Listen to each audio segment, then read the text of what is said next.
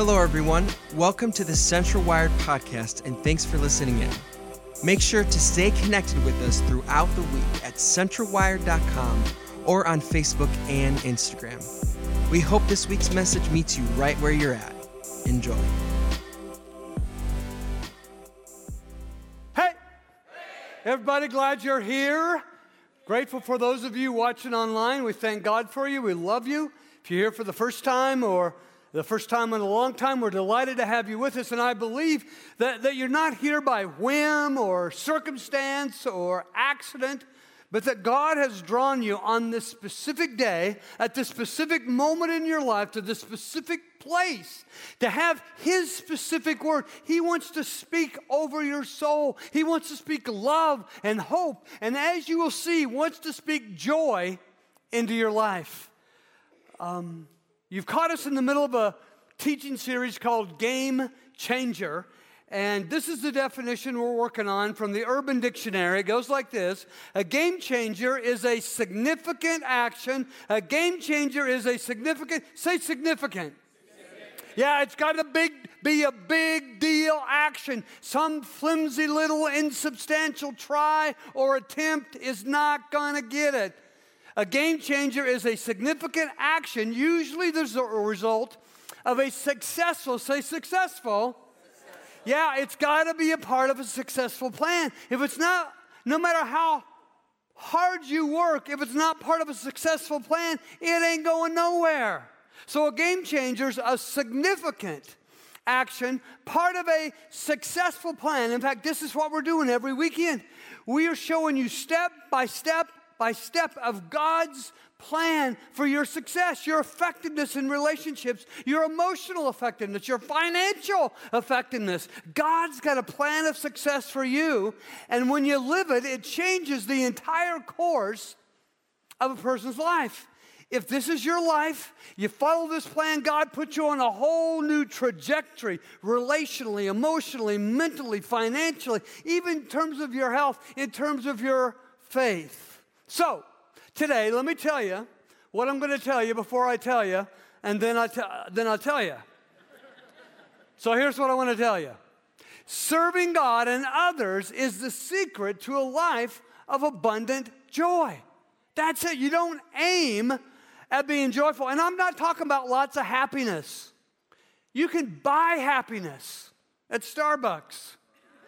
Yeah, just because you see somebody smiling, they could, it just could be the caffeine. You experience happiness when things happen good in your life.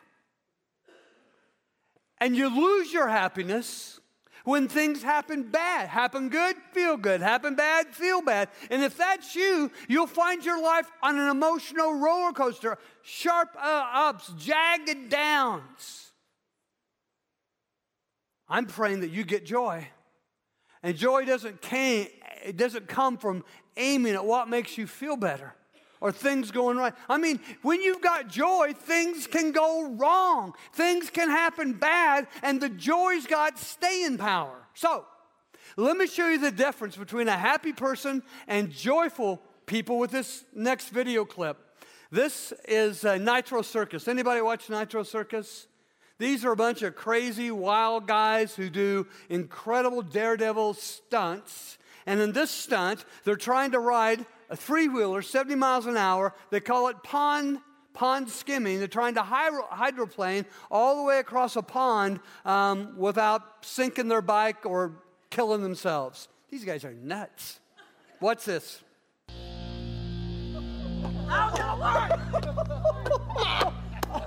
Dismount Perfect. is a 10. 11. Perfect. Best shot of the day. He's done the same thing. That was his seventh time. You go as fast as a three wheeler go, go 70 miles an hour. You're going to make it about the same distance before it either sinks or goes sideways. Travis, you can try it. What are you going to do with that? yes, he's back. I hope to God he doesn't make this. There's no way he's making it. He will. I mean, if it, I guess, yeah, he'd be the one to do it. You're right.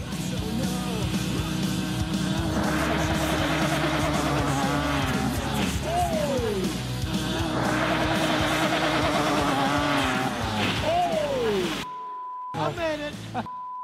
They cuss a lot. That's solid land right there. Everything was going so good. What happened?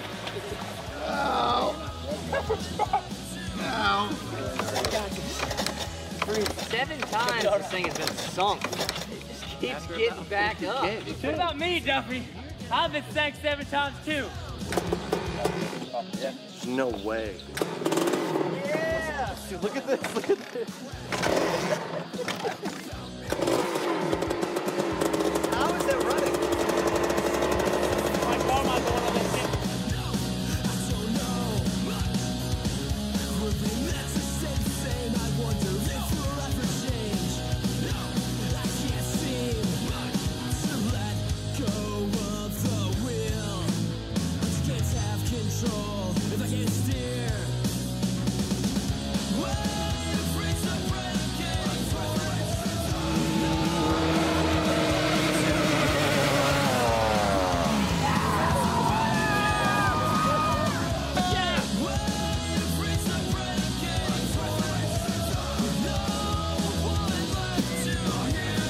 Pretty good, man. It took me eight tries. Eight times that thing's been underwater.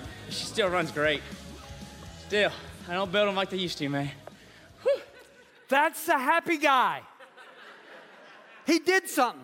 He tried seven times.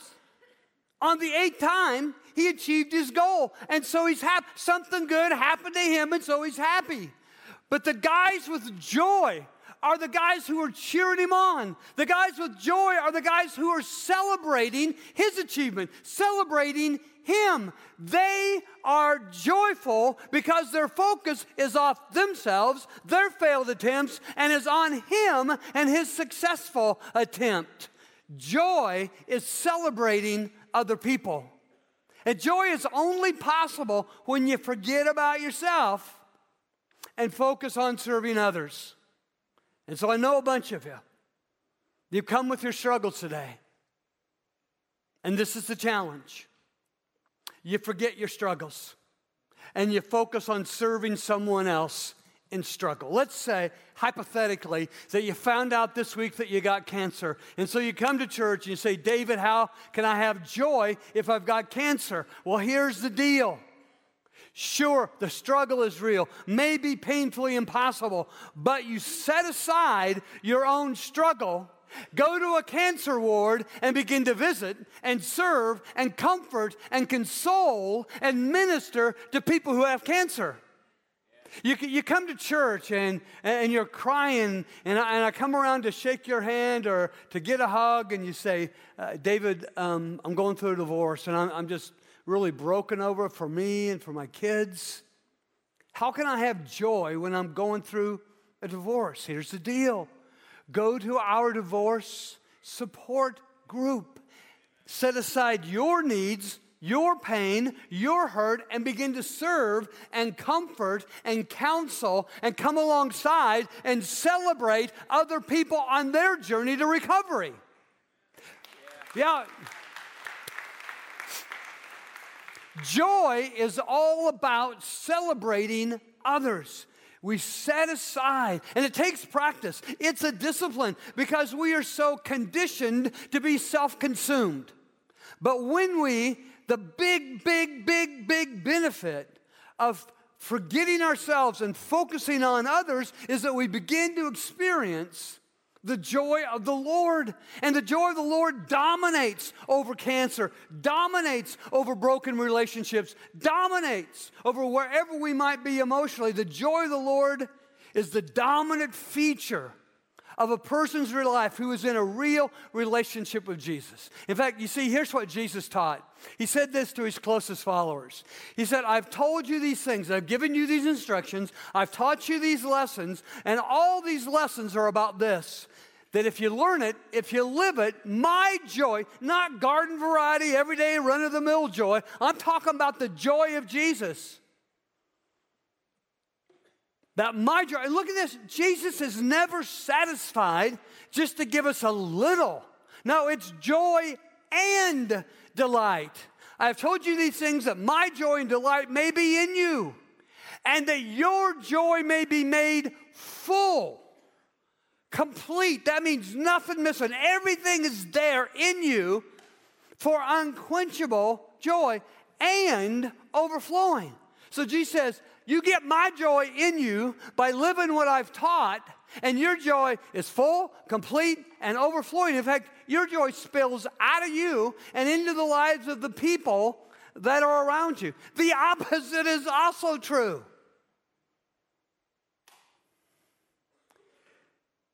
Your lack of joy can spill out of you and into the other kids at school, the other people at work, or the other folks in your, your home. Here's a secret. Jesus said, This is about me. I'll show you. He says, The Son of God did not come to be served, and who would more merit? Who would be more wor- worthy of service? I mean, He's the creator of the universe, He is Lord of lords and King of kings. He is robed in majesty. He is resplendent in light, and He is forever in a perpetual state of joy with God the Father and the Holy Spirit. The three of them just keep energizing and generating genu- genuine joy inside themselves. And that's why they made you, and that's why they made me, so they could have more joy by giving joy away to others. The Son of Man, the Son of God Himself did not come to be served. No, there ain't no joy in that, but to serve and to give His life for others, that others might be free. Do you see the connection? Joy comes this way serve, give for others. And it's what Jesus exemplified. In fact, there was, Jesus didn't just give lectures. Um, he would role model his lessons. He would act them out. He would live them out. I mean, it wasn't an act, it was just really him. And so, one time, unmistakably, clearly, he models humbly serving others, forgetting yourself. Strips off his robe, dressed like a slave, goes down on his knees, and begins to scrub away a day's worth of work from a friend's feet. Does all of his disciples. And having done that, he says, Now you get it, don't you? Now you get it. Now you know it. Now you see it. And here's the promise he made. He says, You know these things. You got it figured out. Now live them. Don't just learn them, live them. And when you live them, this is the path of blessing. He said, you, you can put your marriage on a path of blessing. You can put your friendships on a path that is on the receiving end of God's blessing. You can put your emotions, you can put your money, you can put your life on a path that receives blessings. Now, that word blessing in the Greek is makarios. Jesus used this word over and over and over and over and over again because he wanted the dominant feature in our lives to be joy. And the word makarios means the joy of God's favor. I call it OMG joy. That let's say you serve others with your finances, and then you're like, oh my gosh, God, look what you're doing to my money. I helped them a little bit, but you're helping me a lot. Or you serve people with your time or your energy or your ability, and you're like, oh my gosh, God, look what you're doing, how you're serving me, how you're helping me, how you're strengthening me, how you're caring for me, how you're protecting me, how you're providing for me. Oh my gosh, God, you're so good. It's oh my gosh, joy. And you see, OMG joy is not what you aim at, it's a byproduct. It just happens naturally as a result of you serving and celebrating other people, serving their needs, celebrating their journey. And what you find, what you find as you serve and celebrate others, God lifts you up. God exalts you. God takes you to the higher ground of super abundant living, super abundant joy, peace, hope, love. And see, oftentimes, a lack of joy is simply evidence of your sense of entitlement. That you feel like you deserve to be treated in a certain way. That you are entitled to respect. That, that, that was me. When my kids were young, I felt like, hey, I'm the dad, you're the kid.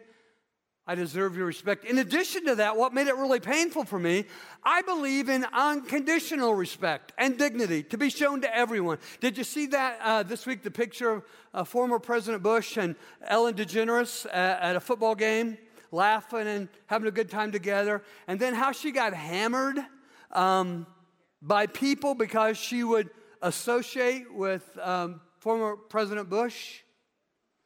Now, I admire and respect how she came against that. But I, I, believe people can disagree with me, but they are worthy of my unconditional respect, unconditional dignity, because they're human beings. They are worthy of unconditional. So I have this feeling. I believe people are worthy of unconditional respect. In addition to that, I'm the dad, and you're showing me disrespect. You're being very disrespectful. That hurt me. You see, I felt entitled. And when you feel entitled, you can't have joy. It's like you deserve this kind of house. You deserve this kind of money. You deserve to be treated in a certain way. And as long as you feel entitled that you deserve or that you have these expectations of others or of life or of God, you're just going to be miserable. Did you know that most people in the world are miserable?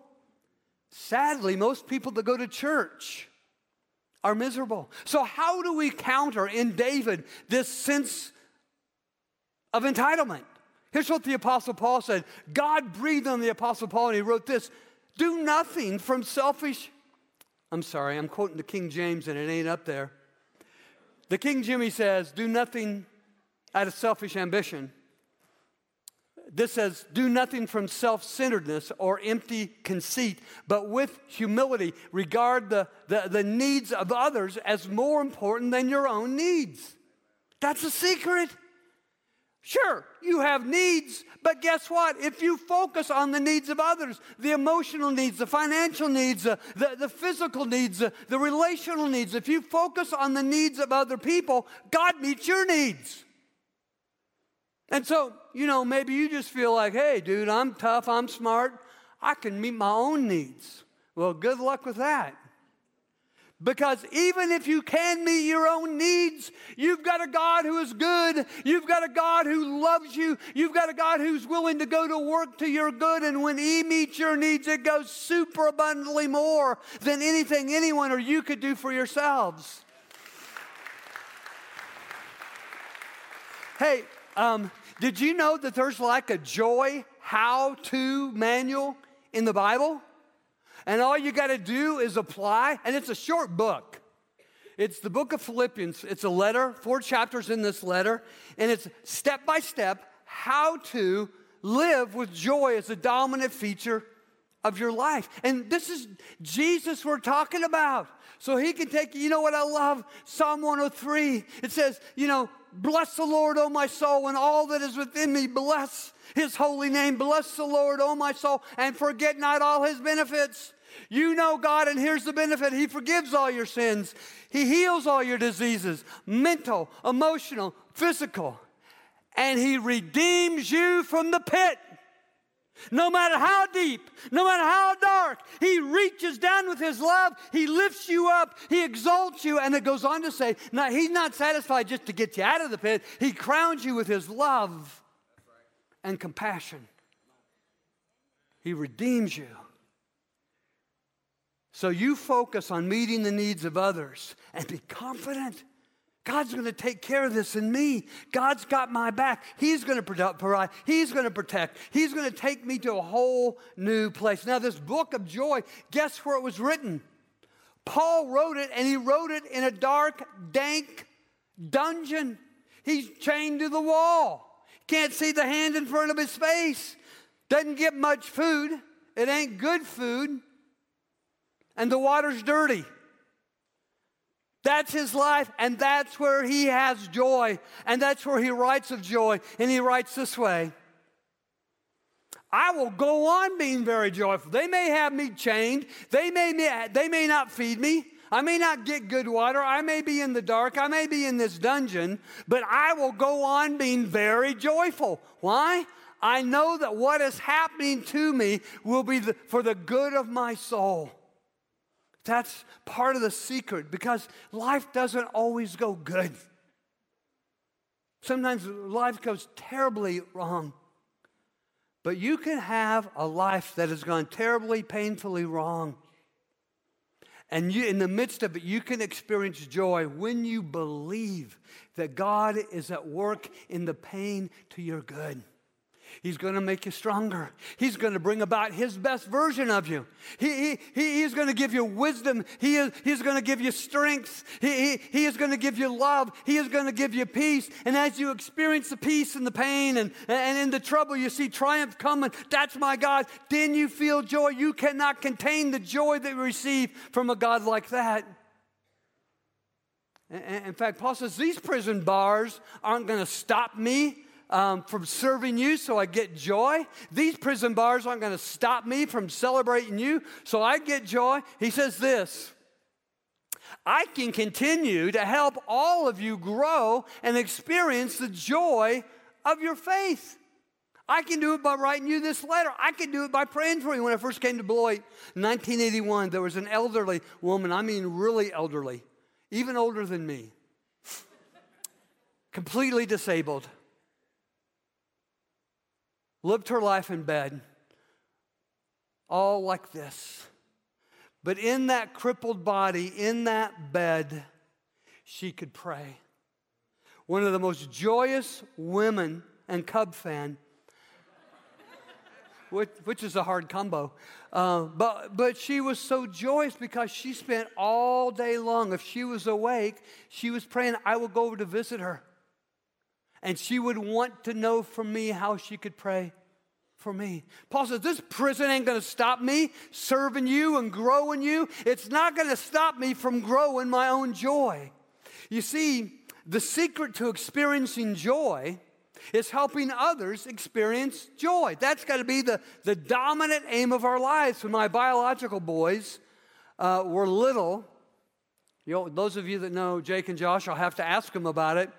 But I lived, uh, we lived, our family lived on the east side of town. They were going to school on the west side of town, across the street from our old church building. And so I would drive, and I wanted them, you know, we didn't have car seats for kids back in those days, so I kept them in dog cages. No, I'm just kidding. No, but I would drive them to school, and I wanted them walking up the sidewalk to that school building. I wanted them opening the door to the school with a song in their heart, a skip in their step, I wanted them to be full of joy. So as I drove them to school, we'd leave our street, hit Cranston, hang a right, start to go by the Dairy Queen. I'd go, Dairy Queen, Dairy Queen. I'd whip the car in the Dairy Queen and drive around it saying, Dairy Queen, about three times. And the boys in the back are going, Dad, Dad, you're going to make us late. Dad, Dad, you're going to get us in trouble. And they are laughing until tears are coming down their cheeks. And I said, Oh, okay, okay. We get back on the road. Cranston to Riverside, Riverside to the Henry Street Bridge. And when I should be going straight to go toward Burge, I hang a sharp left and then pull into the drive through of Burger King. Burger King! Burger King! I go by that little talking box. Burger King! Go by the drive through window. Hey, Burger King! Dad, Dad, you're to make us late. Dad, Dad, you're get. But when my boys climbed out of the car, You know, they were pushing each other and laughing and trotting off to the school door. I wanted them, I wanted my joy in their joy. And genuine joy happens as you help others experience joy.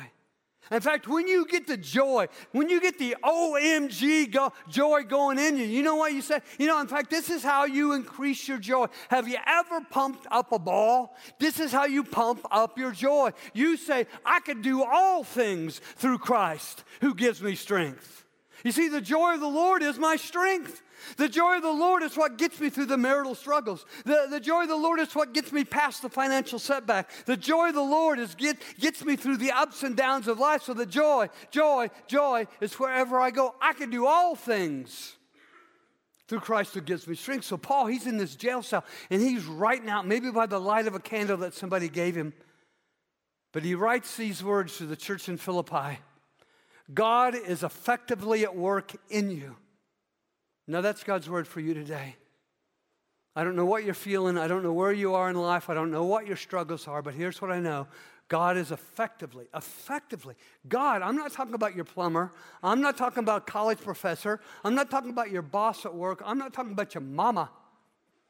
God is effectively at work in you. Look what God does. He strengthens, He energizes, He creates in you the passion and the power to fulfill your purpose in life for His pleasure, for His good pleasure. Nothing gives God more joy than seeing you live joyously the very purpose of your life. And so, what does God do? He works effectively in you, strengthening, energizing, creating, giving you the power and passion to live your purpose joyously, and that gives Him great joy. In fact, Paul goes on to say, Hey, if I die in prison, helping you have joy, if I am to die for you, even then I'll be glad because I'm serving you. And I'll, I'll, share my joy with each of you with my last breath. Look what he says Your faithful service is an offering to God. He didn't say your faithful attendance.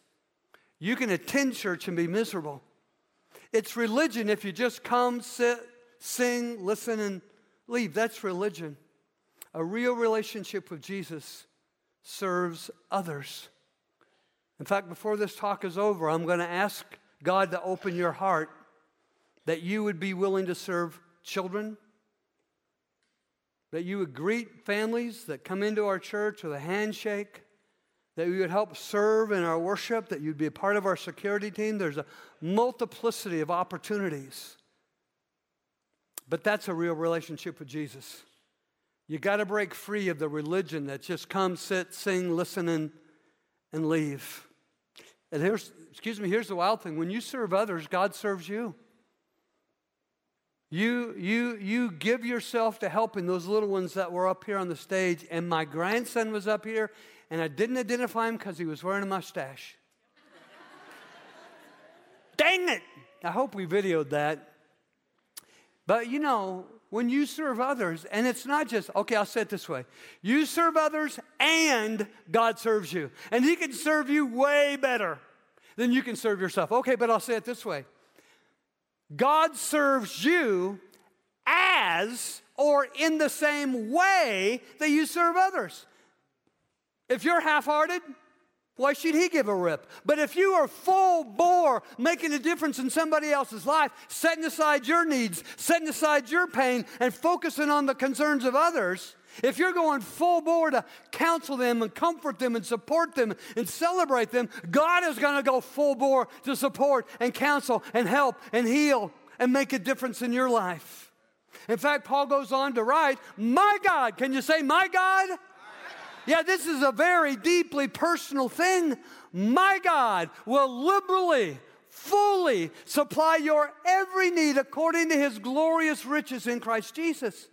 Not according to Bill Gates' riches, though he's got a lot. There's still a limit to a lot. Not according to, if you are relying on Dave Clark's riches, you are jack duck out of luck. It's not just that I don't have it, I ain't gonna give it. I'm just messing with you. According to God's glorious riches, they are unending, they are unlimited. You serve God by serving people, and God serves you with his unlimited, unending favor and blessing on your life. But this story did not begin with Paul in a prison cell. This is 60 AD. 60 AD. 30 years after the, the death of Christ, or 27 years after the death of Christ, he's stuck in this hole for his faith. That's not where the story starts. The story starts 10 years earlier in 50 AD, just maybe around 17, 15 years after the death and resurrection of Jesus. And Paul is an addict, and his drug is OMG joy. He can't get enough. And he knows it comes from serving others, so he just serving everybody at every place, at every opportunity. And then he gets to the place where there's no more churches. He served every church in every town. Look at the Word of God. Acts 16 says, they, Paul and his team of Nitro Circus guys, they went from town to town instructing the believers. What do you think they were teaching them? Here's what they were teaching them they were teaching them the teaching of Jesus. Forget yourself, focus on others, Serve others, and God will serve you, and you will have the joy of the Lord to be your strength. They went from town to town instructing the believers. So, church, here's what happens when everybody in the church says, I'm, I'm going to set aside my needs. I'm going to set aside my pain. I'm going to set aside my struggle. And in the midst of my struggle, I'm going to, I'm going to serve those who are struggling. I'm going to comfort. I'm going to counsel. I'm going to come alongside. I'm going to strengthen. I, I, I'm going to love. I'm going to support. I'm going to celebrate. And look what happens. The churches were strengthened in their faith and grew larger every day. Well, they ran out of towns. They ran out of churches. They'd been everywhere. And they said to themselves, Well, we've come all the way from the east in Israel. Now, let's just keep going west where there are towns with no churches. And God is like, Uh uh-uh, uh baby, time out, stop. You ain't going west. Okay, we'll go north. And God's like, No, time out. You ain't going north. And so they stayed right there. There's no joy in just traipsing after our own dreams or our own plans. In fact, here's the truth God's purpose is more important than my plan. God has a purpose for your marriage, and it's more important than your plan for your marriage. God has a purpose for your finances, and it's more important than the plan you might have for your finances. So they go to bed that night. And Paul has a dream, has a vision. You see, God shows us when, when we can't see with physical eyes. God gives us spiritual insight. Here's what the Word of God says. Uh, uh, this was Paul's dream. Um, he, he, saw a man from Macedonia in Greece. Um, he was standing there pleading with Paul Please come over to Macedonia and serve us. And, and Paul's so addicted to OMG joy. It's like right now, it may be the middle of the night. Dawn may be a long time away, we, but let's get our stuff together. If God says go, we're going to go. And they left Macedonia at once. And having concluded, this is why I concluded that God was calling us to preach the good news there. The good news is Jesus crucified for our sins and risen from the dead. But there, friends, there is incredible, special blessing to immediate obedience. Sometimes in me, I don't know if it's God's voice or bad pizza, but I ain't taking a chance. I'm going to get up and do whatever God says because I know that if I take immediate action on what God is telling me to do, there is special favor of God to flow into my life emotional favor, and mental favor, and financial favor, and family favor, and friendship favor. Um, so, look what happened. We boarded a boat to Troas or at Troas and sailed straight across to the island of Samothrace. yeah, that town right there. Samothrace, okay? And the next day we landed in Neapolis, and from there we reached Philippi. One guy shows up in Paul's dream. There are 300,000 people in Macedonia. Philippi is the biggest, most influential community in Macedonia. And Paul is looking for one guy and all those folks. But did you notice, before they got to Philippi, they had to go, take this step and this step and this step. God does not take us there all at once. Wherever there is for your marriage, wherever there is for your money, wherever there is for your emotions, God does not take you there all at once, but one step at a time. And He uses His word. Scripture says, Thy word is a lamp unto my feet. So I go to God's word, okay, I do this, immediate obedience. Go back to God's word, light, one more step. It's a light to my path, a lamp to my feet. And so I go to God's word and step. Okay, immediate, go to God's word and step. One emotional step, one relational step, one financial step to get there. So they get there after each of these steps, and they can't find the guy. They're looking all around. Which is the guy, Paul? Who'd you see in your dream? And so they decided on Saturday, the Jewish day of worship, they would go to the Jewish place of worship. Now, to have a Jewish place of worship, there had to be 10 Jewish men. No Jewish men. There's no Jewish place of worship.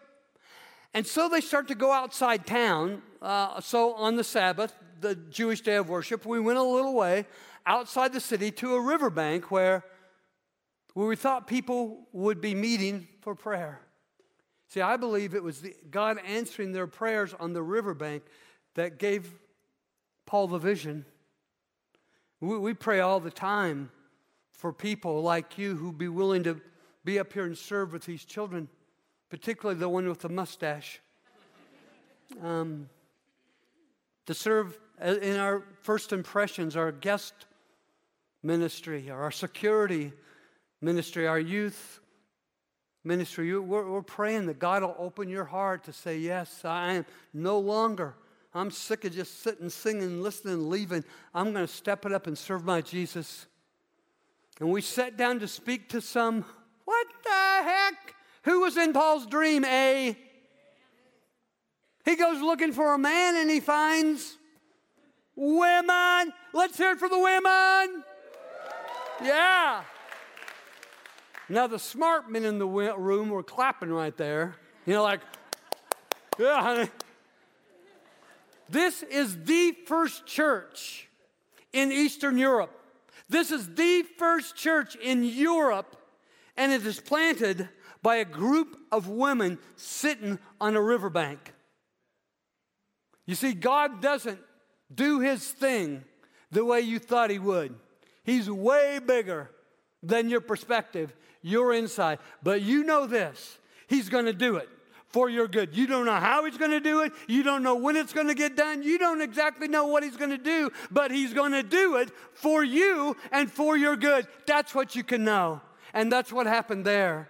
Um, you, you, see, if you're like Paul and you look for a place to serve today, if you, if you came here looking for a place to serve, you will find it. You go out to our balloon area where the ice cream is um, melting. I'm just kidding. You look for a place to serve, and God will show you your perfect fit in ministry. It may take some experimentation. It may taste this and taste that till you find where He has His heart for you. But if you serve, He will serve you. Now, one of them, one of the women was Lydia from Thyatira, a merchant of expensive purple cloth, who worshiped God, who loved God, who believed in God. And and as she listened to Paul and his team, the Lord opened her heart. So, this is what I'm hoping for you. Maybe you've just been a, a, religious person who comes and sits and sings and listens and leaves. But I'm asking you today to engage in a real relationship with Jesus. I'm praying that the Lord opens your heart to serving Jesus. Joy is going to be a byproduct. But to tell you the truth, I'm glad I get joy from what I do, but to tell you the truth, I do what I do to serve you because Jesus died for my sins. He served me on a bloodstained cross. God raised him from the dead, exalted him to the highest place with the name above every name. That's why I serve. Joy or no joy, it's all about Jesus. And that's what I want for you. For Lydia, she and her whole household were baptized that day her husband, her kids, her grandkids, her extended family, her servants. They were all baptized. So if you'll stand with me right now, I'm going to pray over you that you allow the Lord to open your heart. Would you bow with me, please? Father God, you're the creator of the universe. You are the Lord of heaven and earth. You made the sky and the sea, the land, all that's in them. You made everything out of nothing. Nothing's too hard for you. And you want to give us joy. So I'm praying right now, Father, with loving kindness. Would you use your loving kindness to open the heart of, uh, uh of every person in this room, that their hearts would open to serving Jesus, to serving others in His name, and that you would just inundate them with joy. In that name we pray. Amen. Thanks so much for joining us. Just a reminder to stay connected with us throughout the week at centralwired.com or on Facebook and Instagram. Thanks again for being with us and have a great week.